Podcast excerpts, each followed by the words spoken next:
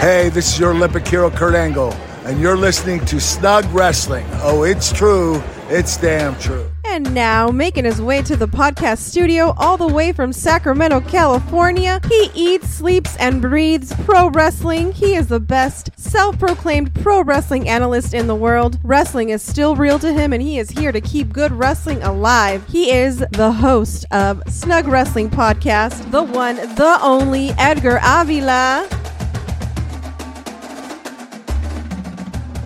Oh boy, oh boy, oh boy. How much have times really have changed? How far we have come the wrestling world is becoming more and more unrecognizable as I get older. I think I'm just getting old, I'm out of touch, or I'm not with the times anymore. And I'm feeling this type of way, and I blame NXT's Halloween Havoc. What's going on, folks? Welcome to another episode of Snug Wrestling with me, your host. My name is Edgar, and we got some news to go over this time. I haven't been doing the news in the past few episodes. There hasn't really been any newsworthy stuff to talk about or to report until now. We are almost in 2024. It's about to be Halloween. We got Thanksgiving, Christmas, and then bam, New Year's. Just like that, 2023 is almost over. And because the new year is about to begin, there's a lot of rumors going around about a lot of talents, mainly in WWE, whose contracts are going to be expiring in 2024. So we're going to give an update on that as well as we're going to go over night one of NXT's Halloween Havoc. And remember, please be sure to hit me up at Snug Wrestling on all my social media accounts. So let's get into it. Let's start off with the news.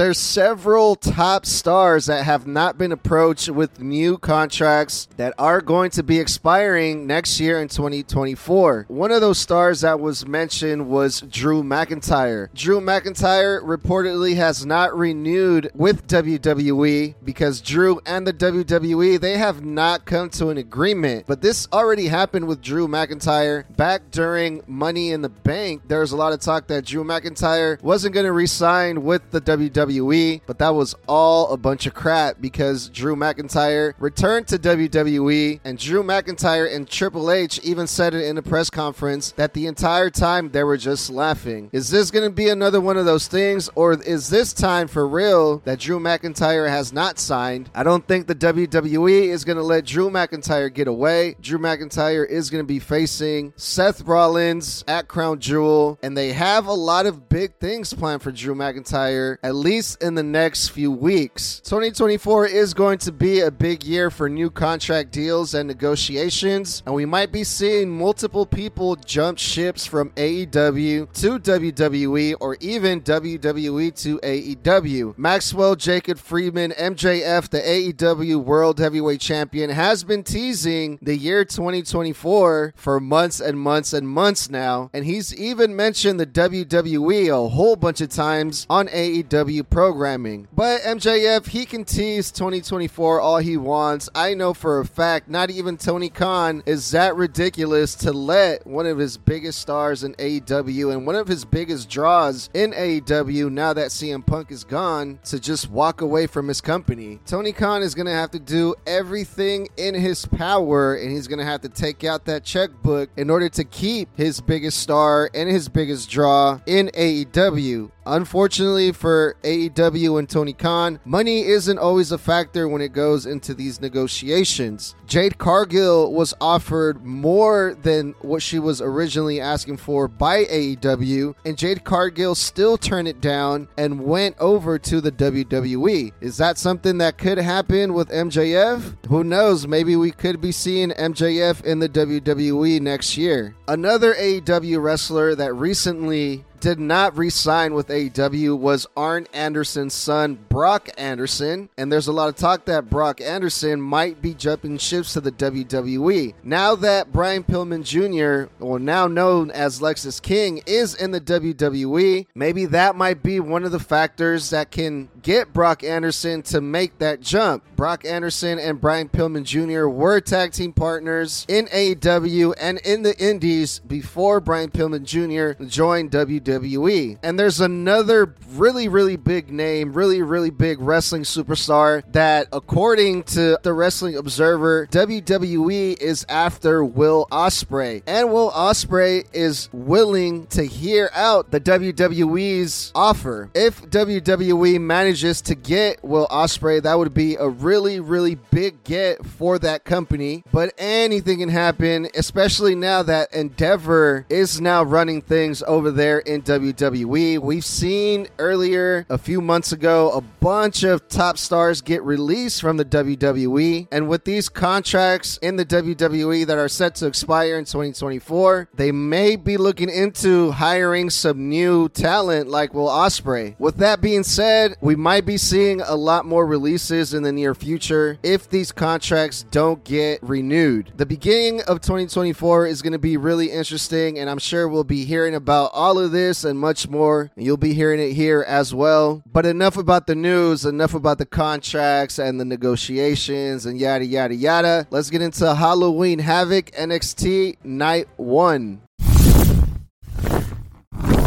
The hosts of Halloween Havoc was Scarlett and Shotzi. Both of the hosts are wearing Halloween costumes, and Shotzi announces that they're starting with a Devil's Playground match. Bring out the competitors and the competitors are Roxanne and Kiana James. The Devil's Playground match is another everything goes, falls count anywhere, no disqualification. And this is an opening match. And I hardly ever watch NXT. I watched it for maybe about three or four weeks straight a few months back. And after that, I said, I'm done. I can't keep watching this show no more. I can't stand no more of this. The last time I saw NXT, I'm pretty sure Roxanne was in another no DQ match as well. And this whole time I'm watching this opening match, I'm thinking, how was AEW barely beating this show, NXT, in the ratings every week back when NXT was on Wednesdays and AEW Dynamite was on Wednesdays? Because NXT is so bad. AEW, they have a lot of established stars out there, and a lot of them are ex WWE talent. And I'm talking about top talent, legends. And you're telling me that AEW can't blow this show NXT out of the water. And I already know the first thing that the AEW fans are going to say when they hear this. Well, the WWE moved from Wednesdays to Tuesdays because NXT didn't want to keep losing to AEW. Now, I don't know if that's actually the real reason why WWE moved NXT from Wednesday to Tuesday, but what I do know is that AEW was barely beating NXT by like 50,000, sometimes 100,000. And based on how childish and cartoonish NXT is, AEW should be destroying NXT in the ratings. If NXT is doing 800,000, 900,000, AEW should be doing over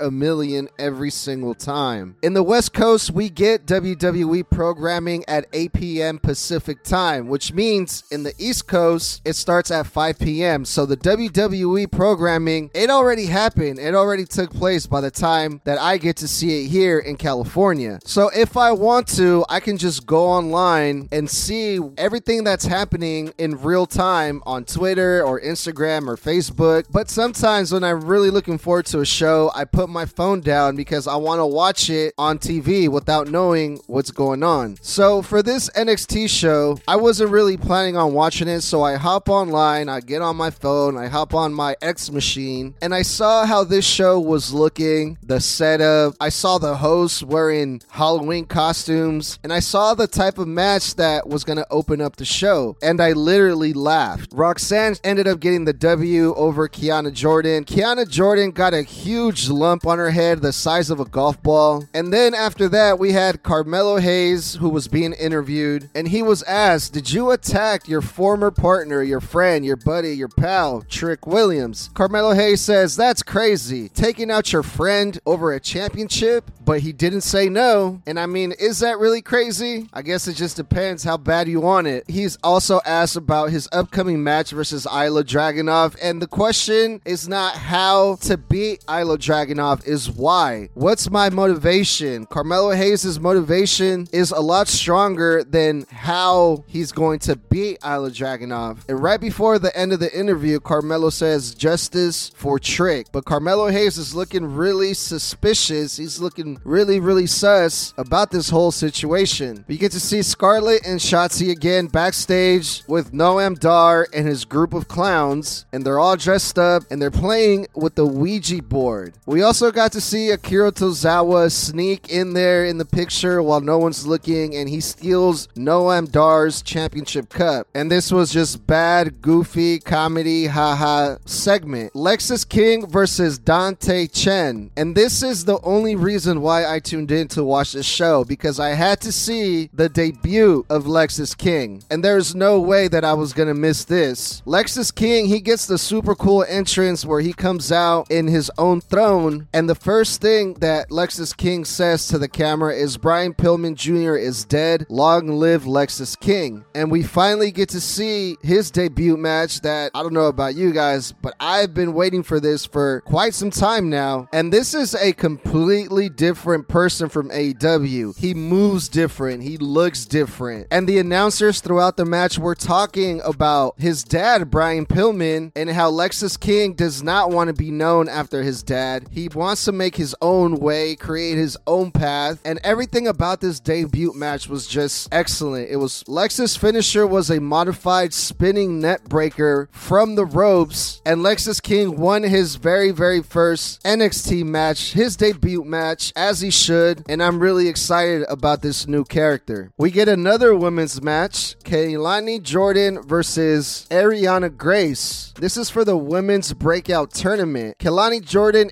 ended up getting the win and advances in this tournament. We get a Von Wagner and a Mr. Stone video package. Von Wagner, this is the guy that got taken out by Bron Breakker with the steel steps. Even though we didn't get to see the steel steps actually hitting Von Wagner's head, we were made to believe that Bron Breakker legitimately hurt this guy and injured him pretty badly. Von Wagner was doing some type of physical therapy during this video package, and Mr. Stone, I believe this is his manager, is going to be taking up a match versus Bron Breakker. This video package had really dramatic music in the background. It was very, very cinematic, and Mr. Stone wants to get some revenge for his friend, Von Wagner. And when Von Wagner heard Mr. Stone say, You're my friend, this got this big monster looking guy really happy and said, Wait, I'm your friend? Mr. Stone says, Damn right, you're my friend. And that made this big ass dude smile, and he was really happy after hearing that. So we're gonna get Mr. Stone versus Bron Breakker somewhere down the line. Shotzi and Scarlett, they're wearing different costumes, and they're out there with the Creed brothers doing a goofy game show segment of Spin the Wheel. And this was a working wheel because it landed right on the tables, ladders, and scares. And this determines the type of match that the Creed brothers are gonna have versus Los Lotharios next week on night two of Halloween Havoc. We get some tag team action Chase U versus Tony D'Angelo and Stacks. This is for the NXT Championships. The match was actually not bad. It did not completely insult my intelligence, but these guys, they were doing some good stuff out there in the ring. It was just weird seeing some guy dressed like a teacher in the ring. D'Angelo, he's wearing sweatpants, and the other Chase guy, the big guy, he reminds me of Colt Cabana. He looks just like Colt Cabana, and I can't unsee it. If you don't believe me, look him up, folks. Chase U won with a roll up, and we get new tag team champions here on NXT. The hard hitting truth segment with Nathan Frazer. This was a goofy news report segment, or a parody of a news report. Frazer pretends to be a news reporter filming in a news studio, and he challenges Dominik Mysterio for the North American title next week on night two of Halloween Havoc. And Baron Corbin, he has an interview, and Corbin says, It should have been me. It should have been. No, I'm just kidding. That was Dolph Ziggler. But Baron Corbin feels like it should be him going up against Ilja Dragunov and not Carmelo Hayes. Baron Corbin was also asked if he was the one that took out Trick Williams, and Baron Corbin said, No. If I wanted to do something like that, I would just go up to his face and smack him right dead in his face. I don't have to go behind no one's back to take people out. Gigi Dolin versus Blair Davenport in a lights out match. I wasn't sure what they meant by this until Shotzi and Scarlett actually dimmed the lights down in the PC Center, and these two girls were wrestling in the dark. And this is no countouts, pinfalls, and submissions must be done in the ring. Oh, and you can also use weapons here too. Blair Davenport won this one, and we get more girls' matches, more gimmick matches, but we're not done yet. Ilja Dragunov, we get to see him on this show. He's being interviewed, and this was a good interview by the champion, the NXT champion. He's talking about his match versus Carmelo Hayes for the championship, for the title. Last time these two faced each other, it was a banger of a match, except last time Dragunov was the challenger and not the champion. Carmelo Hayes was the champion, but according to Ilja Dragunov, that's not going to change anything because now that Ilja Dragunov is the champion, he's going to come into this match stronger, faster, and much more prepared so he can retain his championship. So Ilja Dragunov versus Carmelo Hayes at night two of Halloween Havoc. And we get more backstage segments and more interviews. Carmelo Hayes is backstage again with Shotzi and Scarlett. And the host of Halloween Havoc, they also believe that Carmelo Hayes was the one that, that attacked Trick Williams. And Carmelo says, nah, and just walked away. The former NXT Women's Champion, Tiffany Stratton, she gets interviewed but gets interrupted shortly after by someone dressed like Tiffany and starts acting like Tiffany. And then they just get into a fight. And that was it. Nothing else happened. I don't know what the point of that was, but this was just ridiculous. Kind of like most of the things that have been happening on this show. But we finally get a wrestling match again after all of these interviews and after all of these backstage segments. And it's Lola Vice versus Carmen Petrovic. I'm totally botching that. And this is another match for the women's breakout tournament. And I'm counting them, people. This is the fourth women's match on this show. Lola Vice won and advanced to the finals. So the championship for this tournament is going to be Lola Vice versus Kelani Jordan. And the winner gets a shot at the NXT Women's Championship. And up next, take a wild guess what we got. Another backstage segment with the new NXT Tag Team Champions, Chase U, and they into Chelsea Green and Piper Niven. There is a lot of bad acting on this segment, and Thea Hale and the other girl that Thea Hale is with challenged the Women's Tag Team Champions for a championship match next week on night two of Halloween Havoc. The main event was Kira Valkyrie versus Becky Lynch, and this is the fifth women's match on this show. And Jade Cargill is present here on NXT, watching along the main event very closely. So this NXT show, it started with a women's match, and it's closing with the women's match in the main event. The only reason I point this out because I saw a report online where Becky Lynch said the problem with the women's division is that the women don't get enough TV time. Now, I don't know if Becky Lynch actually said that or if Becky Lynch actually believes that because if she does, then this right here is proof that that is not actually the problem because this NXT show was full of women's matches and it revolved the entire show revolved around the women's division. So Becky Lynch, please at me at Snug Wrestling when the women are not getting enough TV time because this is a lot of TV time that the women are getting. And surprise, surprise, Becky Lynch lost to Kira and we get a new women's champion here on NXT Halloween Havoc Night 1. So congratulations to Kira Valkyrie and there's a lot of talk too that Jade Cargill is going to be coming after Kira Valkyrie. A lot of people think that Jade Cargill should start on NXT. Some people think that she's ready for the big leagues and that she should be starting off in the main roster going up against the big stars like Charlotte or Rhea. And Jade Cargill has been facing off with a lot of the big stars in the main roster, but there's been a lot of more teasing of Jade Cargill on NXT than in the main roster. So everything is looking like it's pointing like Jade Cargill will most likely be joining the NXT roster. I think Jade Cargill is money, and I think if you put her in the main roster, I think she'll be good to go. But man, that was uh, NXT Halloween Havoc. Let me know what you guys think. Hit me up at Snug Wrestling. Thank you guys for listening, and I'll talk to you soon.